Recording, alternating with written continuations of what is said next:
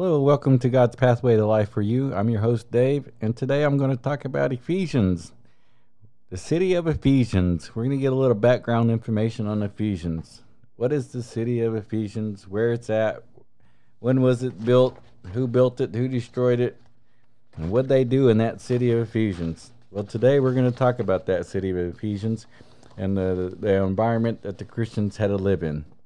So sit back and grab your Bible and open it to chapter 19 of it, uh, Acts, chapter 19, because that's where we're going to start. But first, before I start there, sit back and uh, enjoy this little bit of information to give you a context of the environment of Ephesia. Ephesian, a Roman city, founded in the 10th century BC, abandoned in the 15th century AD. At first, it was a Greek colony. It's located in central. It's located in the western uh, Turkey. It's a Gulf. It's a port city. It's it's by a large uh, seaport, so they have access to the sea, and uh, a lot of trade routes uh, run through Ephesian. In 129 BC, the Roman Republic took over the city, and they built big temples and uh, for other gods and stuff like that. They had 14 other temples in that city to 14 different gods. The main god for that area, the main uh, one that they uh, instituted uh, worship for, was the god uh, temple of Art- um, Artemis. The temple was so large and so huge that it was one of the seven wonders of the ancient world. The city also had a large library of Celsus, it was the third largest library in the Roman Empire. The library had a mausoleum in it. The builder who built it uh, put his father in there and the mausoleum and then built the library for his dad. The city also had a theater, a theater that held 25,000 people.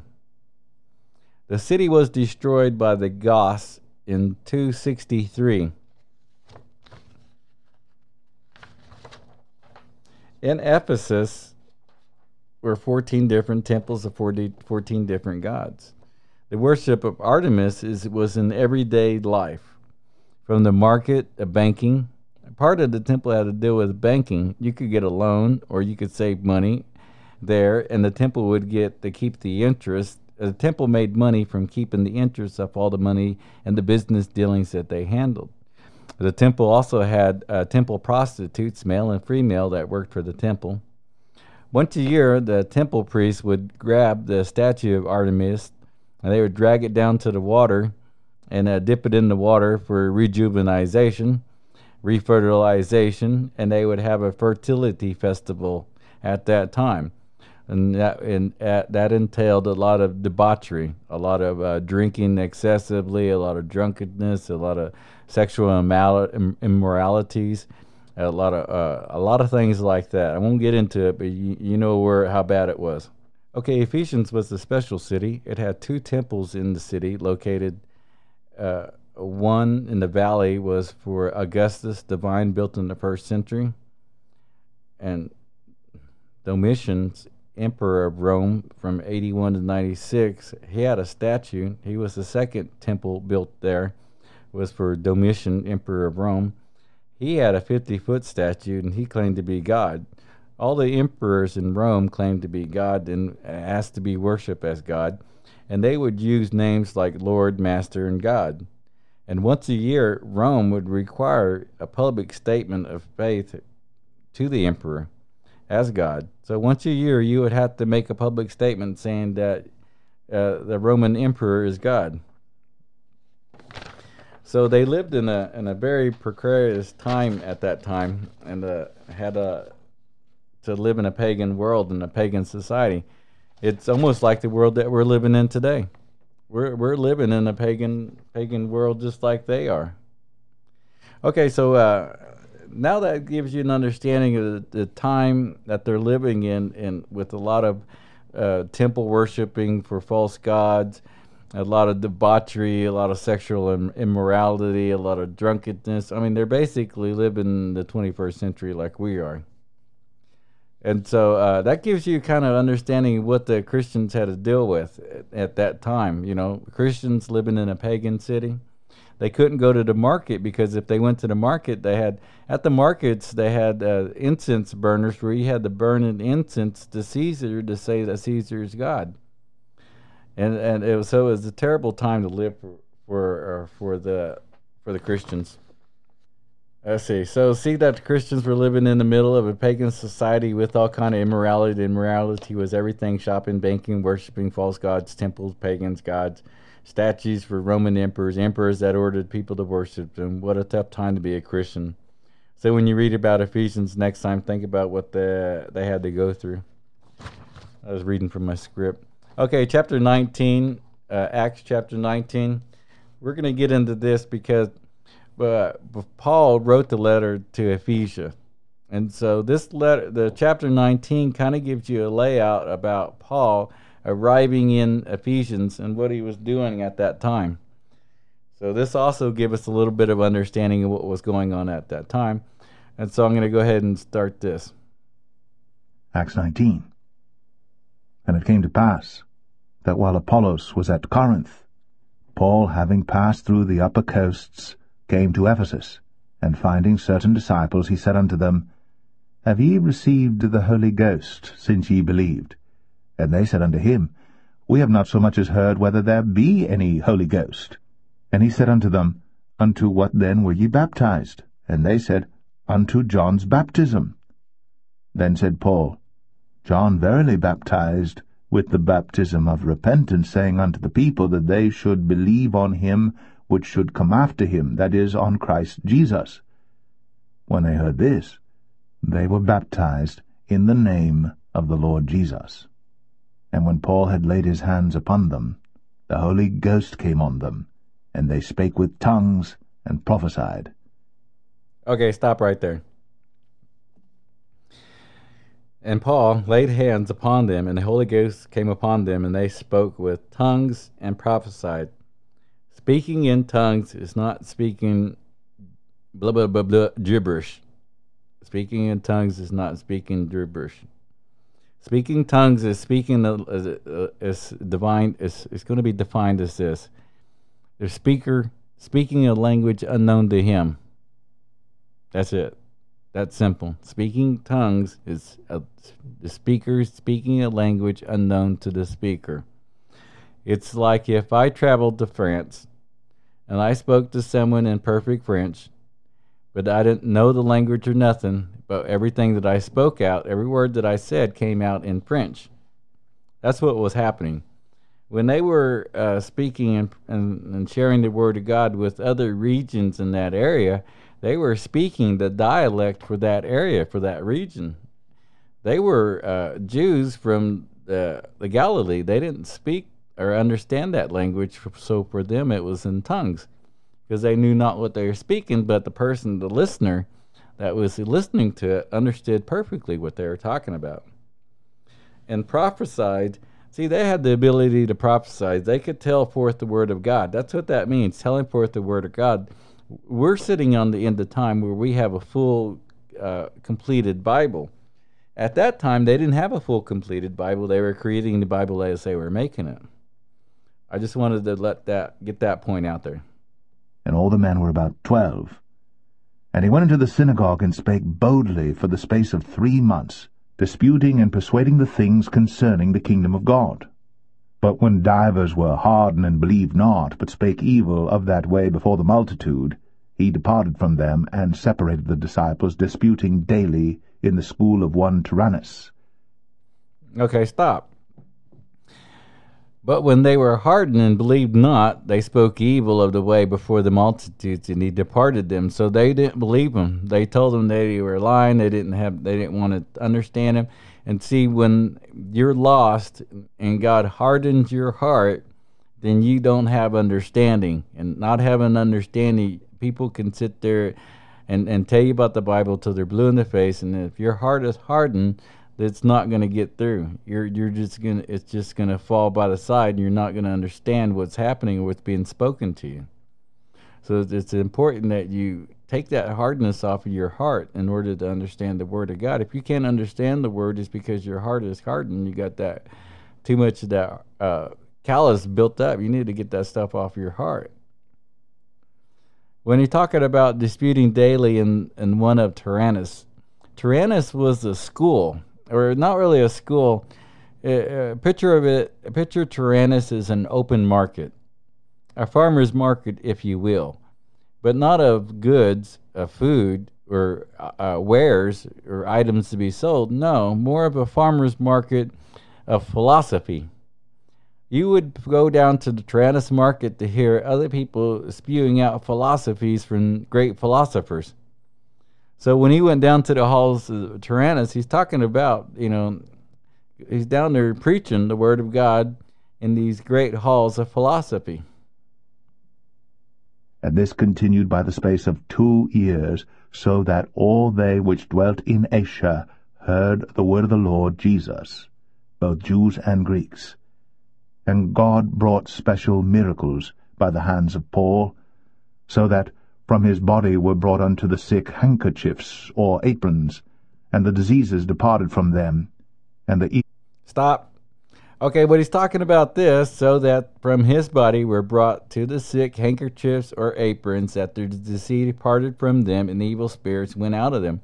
What he's talking about is when Paul was there in the in Ephesus and preaching and ministering, people would bring a, a rag, a handkerchief, an apron, a piece of clothing, and, and Paul would lay his hands on that piece of clothing and then they would take that piece of clothing, that rag, uh, apron, or whatever, and they would take it back to the ones that were sick and it, or demon possessed, and the spirits would leave them, and the cure uh, would go, the disease would go away, and they would be cured.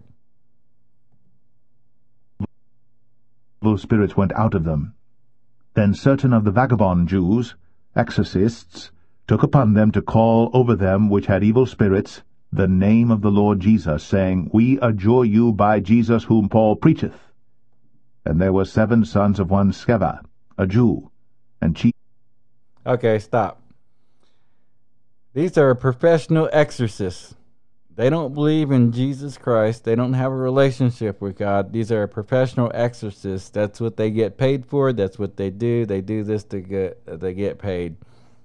And so when they're going out trying to uh, uh, get the demons out, it doesn't work for them. For the priests, which did so. And the evil spirit answered and said, Jesus I know, and Paul I know, but who are ye? And the man in whom the evil spirit was leaped on them, and overcame them, and prevailed against them, so that they fled out of that house naked and wounded. And this was known to all the Jews and Greeks also dwelling at Ephesus, and fear fell on them all, and the name of the Lord Jesus was magnified. And many that believed came, and confessed, and showed their deeds. Many of them also which used curious arts brought their books together, and burned them before all men, and they counted the price of them, and found it fifty thousand pieces of silver. Stop. Okay, many of them also use curious arts. Curious arts, those are magic books, wizards, warlocks, stuff like that. Uh, pagans, pagan books and stuff like that. They were very highly valued in ancient times for the knowledge that they contained, and so they would be passed down from generation to generation to generation. These are very sacred books. But when these people found uh, Christ was amongst them and found uh, uh salvation and, and grace, they took these books that were highly valued at that time and they destroyed them and burned them. So mightily grew the word of God and prevailed. After these things were ended, Paul purposed in the Spirit, when he had passed through Macedonia and Achaia, to go to Jerusalem, saying, After I have been there, I must also see Rome. So he sent into Macedonia two of them that ministered unto him, Timotheus, and Erastus, but he himself stayed in Asia for a season. In the same time there arose no small stir about that way. For a certain man named Demetrius, a silversmith, which made silver shrines for Diana, brought no small gain unto the craftsmen, whom he called together with the workmen of like occupation, and said, Sirs, ye know that by this craft we have our wealth. Okay, this is where it starts to get interesting. okay, so Paul's in Ephesians, he's preaching the word to everybody. People are hearing the word and they're getting saved, changing their life, and they're stopped temple worshiping and they're stopped buying the little statues that these uh, silversmiths make. See, anytime the pagans get into anything, and same thing for the Muslims, anytime the Muslims get into anything, religion is a money making business. Think about this. Catholics, that big big thing in Rome, that big uh, complex they have in Rome, all that takes money to run that. So it's all about money. It's all about the money. They always all about the money.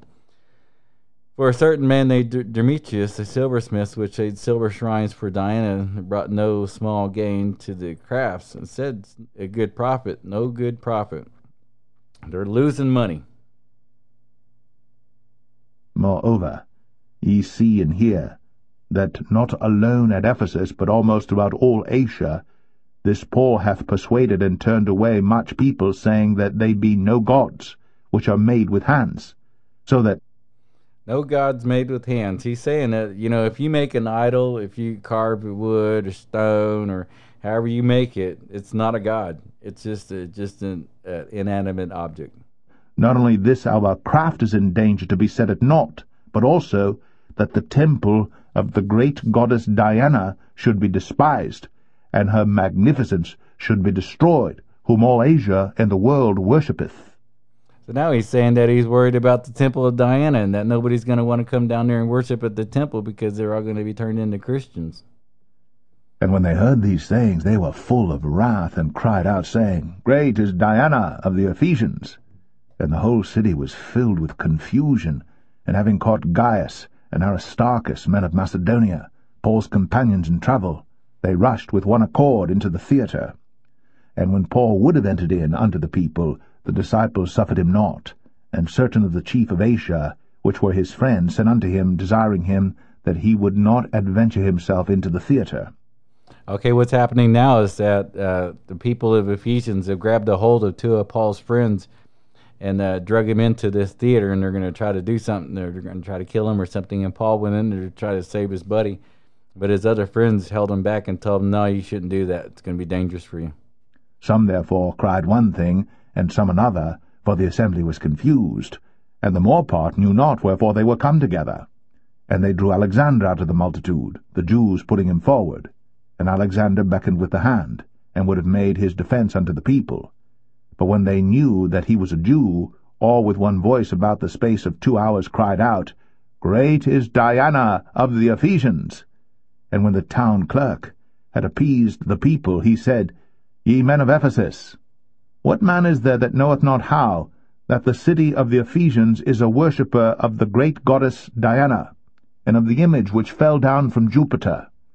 Seeing then, so he's saying that, you know, hey, you know, our whole town is known and famous for worshiping Diana and the star that fell from the sky, uh, some kind of sky, a, a, star or meteor that fell from the sky, that they also worship in that city.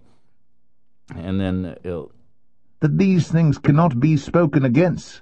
You ought to be quiet, and to do nothing rashly. For ye have brought hither these men which are neither robbers of churches, nor yet blasphemers of your goddess. Wherefore, if Demetrius and the craftsmen which are with him have a matter against any man, the law is open, and there are deputies, let them implead one another. Stop. He's talking about taking them into court. He's saying the courts and uh, we could take them to court, and the courts will do this for us. But if ye inquire anything concerning other matters, it shall be determined in a lawful assembly. For we are in danger to be called in question for this day's uproar, there being no cause whereby we may give an account of this concourse. And when he had thus spoken, he dismissed the assembly.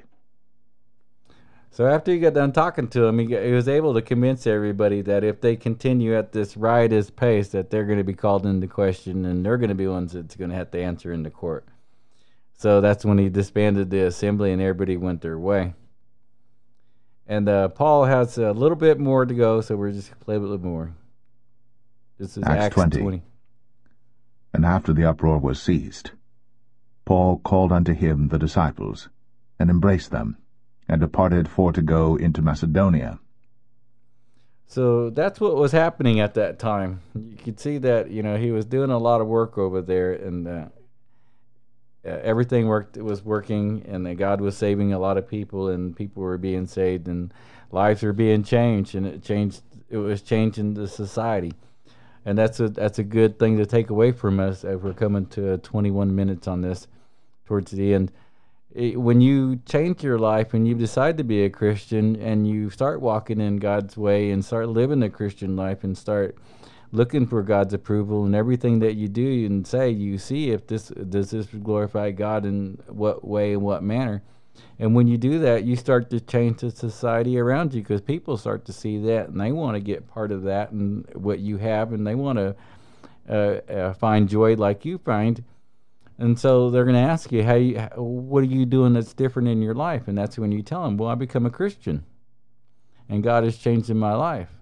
He has the power to change uh, these Christians, these people that were living in Ephesians, they were all pagans.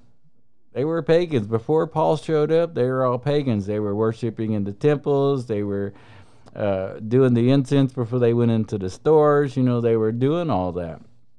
But after Paul showed up and brought salvation to them and told about the life, burial, resurrection of Christ, that they changed their life and became more like Christ and started walking in their path. And they stopped going to the temples. They stopped buying the the uh, little statues, and it started to affect the society. So yeah, when you change your life and you become a Christian, you start on your walk. You're going to change your life and the people around you lives. It's it's the best thing that we can take away from the Bible. That when we when we change our lives, we not only change our lives, but we bring people along. It's like a giant vacuum. Now we ain't gonna have time to get into Ephesians. I thought we would, but we're already 22 minutes into what I'm we're doing now. So I'm gonna go ahead and uh, start wrapping this up. Okay, so I got a call to action. Uh, we have a web page. I started a web page for the podcast. It's God's Pathway to Life Faith for viewing and leaving prayer requests. So go check it out today. And if you have anything to say, leave us a message. I'm working on content for the page, so if there's something you would like to see, let me know.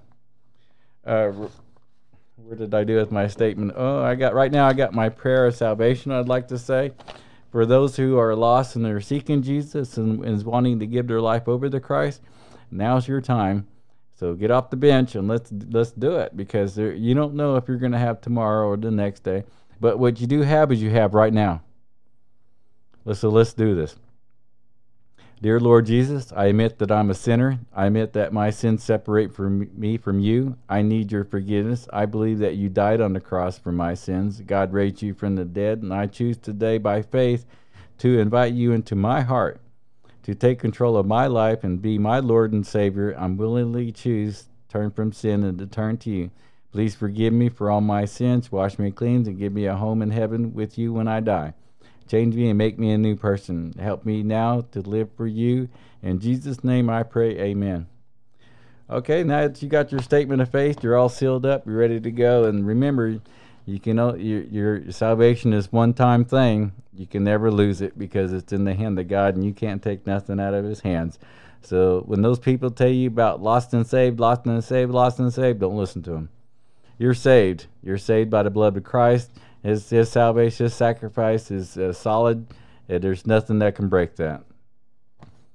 And I invite you to church on Facebook Live Sunday morning at 11 a.m. Central Standard Time and again at 6:30 p.m. Sunday night, and again on Wednesday night at 7 p.m.